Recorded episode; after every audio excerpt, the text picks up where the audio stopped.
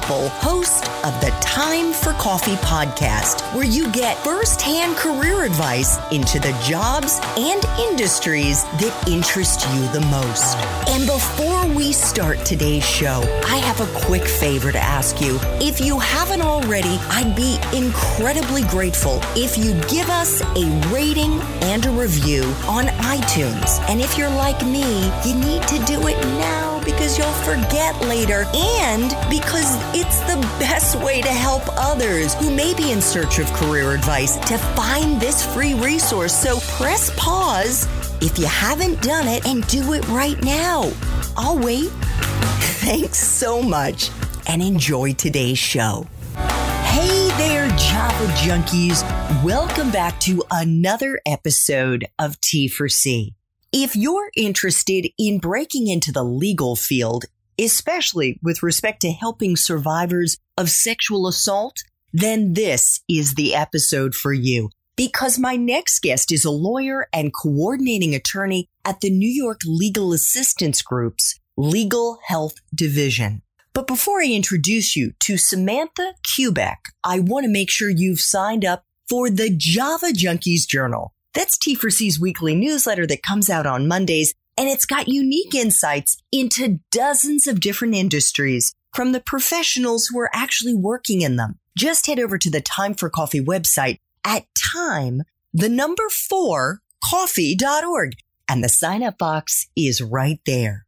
Now, my Java lovers, please grab your mug and take a chug of your favorite caffeinated brew, because it's time for another caffeinated career conversation. And my guest is Samantha Kubek, a coordinating attorney with the Veterans Initiative within the New York Legal Assistance Group's Legal Health Division. For those who may not be familiar with the New York Legal Assistance Group, also known as NYLAG or NYLAG, for the last 30 years, their dedicated staff has worked tirelessly to amplify the voices of individuals and communities experiencing poverty and to provide the highest quality free legal services to those who need an attorney. Samantha's focus is specifically on helping female veterans access veterans' health care and benefits. In an article she wrote in 2017, Samantha cited data that estimated there had been over 70,000 sexual assaults in 2016. That included 8,600 women and 6,300 men. Many of these survivors had been assaulted repeatedly. Samantha has written and spoken widely about military sexual trauma known as MST. Samantha, welcome to Time for Coffee. Are you caffeinated and ready to go? I absolutely am. Thank you so much for having me. Oh my goodness. I am so looking forward to digging into this with you. And of course, this is very heavy stuff, and we should let our listeners know that if they want to learn more about what you are doing now in your role as a coordinating attorney with the Veterans Initiative, working with female veterans who've experienced sexual trauma, they should check out show notes to see if your main Time for Coffee interview has already dropped. And in addition, in this Espresso Shots episode, we're going to dig into how our young listeners can get into this part of the legal field. And maybe I should have even included a warning higher up that we may get into what some may consider to be graphic or disturbing subject matters. And if this is going to be too much for our listeners, this would probably be a good time to click off. So with that, Samantha, let's dive into our 10 espresso shots. The first question being, what entry-level jobs are available to young people who are interested in breaking into this field? Yeah, I think that, it's a little tricky with the legal field because to do the work of a lawyer, of course, it would require a bit higher level degrees and things like that. But for example, we have paralegals in our office who are just graduated from college who are getting the experience of working alongside our clients, seeing the things they are going through and the legal issues that are causing difficulty in their lives, and really get a sense of what the day-to-day work is really like. Got it. And I know when you were in law school, of course, that requires an advanced degree, and you're getting the advanced degree. You were a legal intern in various capacities, working for different, whether it was New York Legal Assistance Group, where you work now, but you were working on the matrimonial and family law unit. You also worked for Her Justice, and you were also a research assistant. Absolutely. Absolutely. All of which were very important jobs to helping me get a sense of what issues my clients might be facing, how to do the job that I do every day now, how to be a good lawyer, how to be a good advocate. And I would say even there may be listeners who are curious about this type of work from outside of strictly being a lawyer. And there's plenty of advocacy work to be done out there, and organizations that do policy and advocacy work that may not require that legal degree. I interned with Amnesty International working on issues of sexual assault and things like that. So there are options both within and outside of the strictly legal profession. Great point. Thank you so much. Samantha, what is a useful hard or soft skill, or useful skills that fall into those buckets, that you look for in the young people that you hire? I think first and foremost, being a good listener and taking the time to listen to not only what your client says, but what others in the room are saying, and understanding. I think there's a myth often that lawyers have all the answers, but I think the best lawyers are the ones who know they don't know everything. Mm-hmm. I also think empathy is very important. Communication skills, both written and verbal, are very important, and writing skills in general.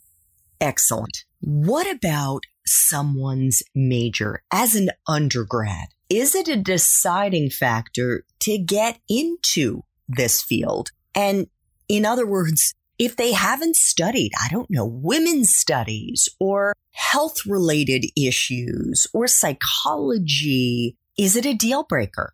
Absolutely not.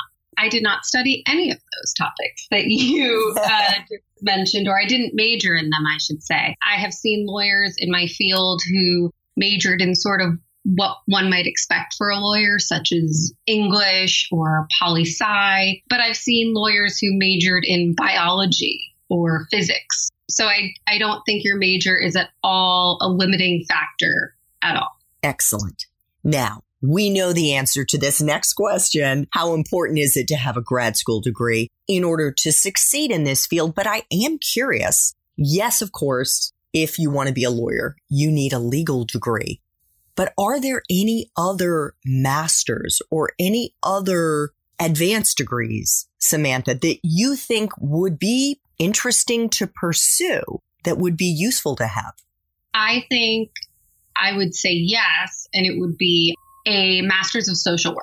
I think that so much of what public interest lawyers, and particularly those engaged in what's called direct services, which is when you are interacting with clients, it's very close to social work. There are absolutely different roles for a social worker and a lawyer, but having that understanding, having that added bit of education when it comes to relationships and how people respond to things like trauma are all skills that are hugely important. And I am always slightly jealous when I see lawyers who got both, their MSW and their JD. Okay. And that makes an awful lot of sense. What about life experiences, Samantha? And you and I have had a wonderful conversation before we started this interview a number of weeks ago. And in it, you shared your personal experience with me. What do you think in terms of life experiences that our young listeners might be surprised to hear about that would be useful for someone starting out in this field of helping survivors of sexual assault in the legal space? So I think there are tons of life experiences that could benefit you in this field that you wouldn't necessarily think of or expect. I think that times when you have had a job or an experience, it could be in school or at home, where you are responsible for balancing a lot of different things at once. You are learning skills that will be very helpful as a lawyer, balancing many, many cases and many different clients and their needs and their wants. I think any kind of customer service related job someone might have had can be hugely important. Waitressing, baristaing, retailing, all jobs where you're having interactions with people, you are probably making some mistakes and having to figure out what to do once you've made them. You might be being held responsible for things that are completely out of your control. I know I worked in retail and I would get yelled at about the store's policies, which I had no control over at all. I think of often when, as a lawyer, my clients are very angry at me that the law works the way that it does. And I think more than anything else, having something that drives you, something that has brought you to want to do this work, whether it might be your personal experience with these kind of topics, with these issues, or a friend or a family member's experience with them, or maybe not specifically with sexual assault, but maybe working with people who have been harmed by some sort of system. Because in this type of work, there are going to be days that will suck. There are going to be days that are hard, and you need a reason to push through on those days. So in other words, like, what fuels you? And it probably helps. And this is sort of where I was going with the way that I was teeing things up. You are a survivor yourself. And that is what I think, based on the conversation you and I had, that's what drew you to this field. And although, absolutely. Right? And although the trauma that you experienced is something that you may be triggered by when you're working with clients, the flip side is that goes really deep, the passion for wanting to help other people who are survivors as well. 100%. And it allows me to be able to imagine what my client may be thinking or feeling. Obviously, no two people are alike. No two experiences of sexual trauma are alike. But it gives me sort of a starting point to think about how might my client react if I know I need to give them certain news or I need to have a certain conversation with them. It allows me to have that connection point in my head to start off that conversation. And yes, for me, it is what caused me to want to do this work. It is what caused me to want to be an attorney. And I think that having something like that that drives you will get you through the good times and the bad times, and will help when you are feeling burned out and exhausted, compassion fatigue, all of it. I think that that will get you through. Thank you so much. So the upside of all of this for you, Samantha, what is the best part of being a lawyer in this space? The best part is my clients. The best part is the relationships I can form with them, watching them grow as we work together. For many of them, watching them find their voice that may have been stifled for quite some time, and knowing that I am able to help them navigate a system that is very difficult and overwhelming, and feeling like I was able to make a difference to someone. I think that when a client tells me that from working with me, they felt listened to, they felt believed and acknowledged and supported, to me, that's the big win. And of course, if I can get them an actual case win, that's the goal. but the relationships and the interactions I have with my clients are far and away the best part of my job. And now you've already alluded to some of the parts that suck. What is the part of your current job? And I'm sure the list is very long. That sucks the most, Samantha? I think it's needing to work within a system that is inherently unfair. I think that the legal system is so confusing and convoluted for individuals. I think so many parts of it are biased against survivors, and survivors are fighting such an uphill battle. And as much as I strive to help people, I am working within this system. I can't just snap my fingers and have the law work differently. And so needing to sometimes say to a client, I believe you, I hear you, but is the worst part of my job. That but that is there is the worst part. Yeah, I can totally imagine there are days that you can empathize with people who might want to go and, do things that would break the law, let's say. All right, 3 final espresso shots. What is the best career advice you've ever gotten? I think the best career I got, I would almost say it was life advice, but I think about it a lot in my career. And it was from my mom, actually. And she, when I was graduating law school, or I was in law school and figuring out what I was going to do next. And I was very worried. It felt like I was making this big decision that, would decide my career forever and ever and ever. And she told me that there's no decision you can ever make aside from the decision to raise a child. That is a permanent decision. Everything else, you could change your mind. And it's completely true. You are not choosing your forever career. You can always either purposefully choose to change your career, or sometimes you just end up somewhere else. And that's been so helpful to me as I navigate my career, to think to myself, well, I can always try that. And if I don't like it, or I'm not good at it, or whatever it might be, I can try something else. And it's not forever, and it's not permanent. And it's okay to take paths that maybe you have to turn around and go back the other direction. Maybe you won't turn around, you'll just make another turn. But it's going to be okay because none of it is permanent. 100%.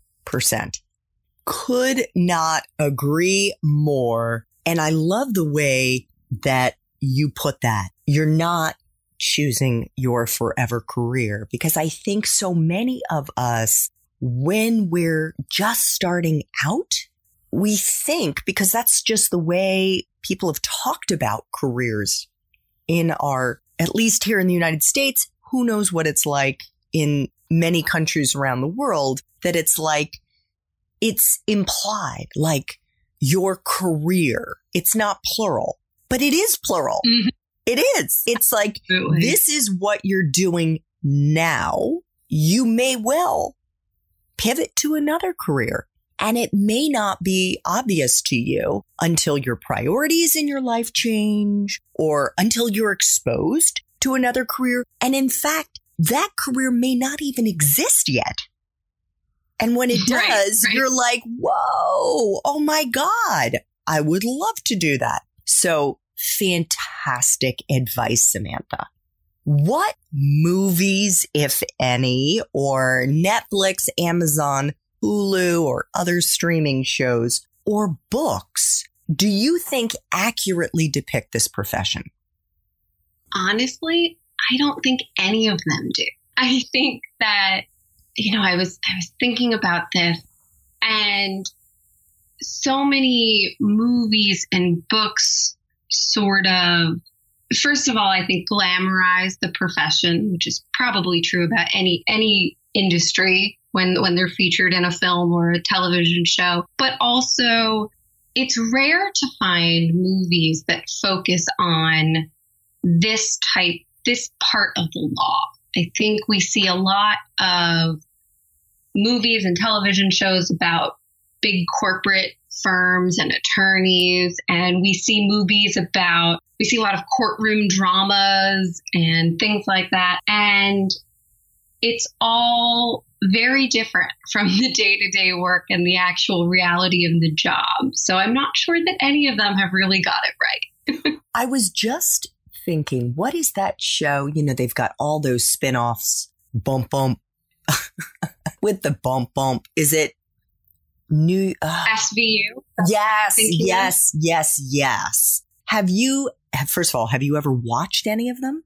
Absolutely. Yeah.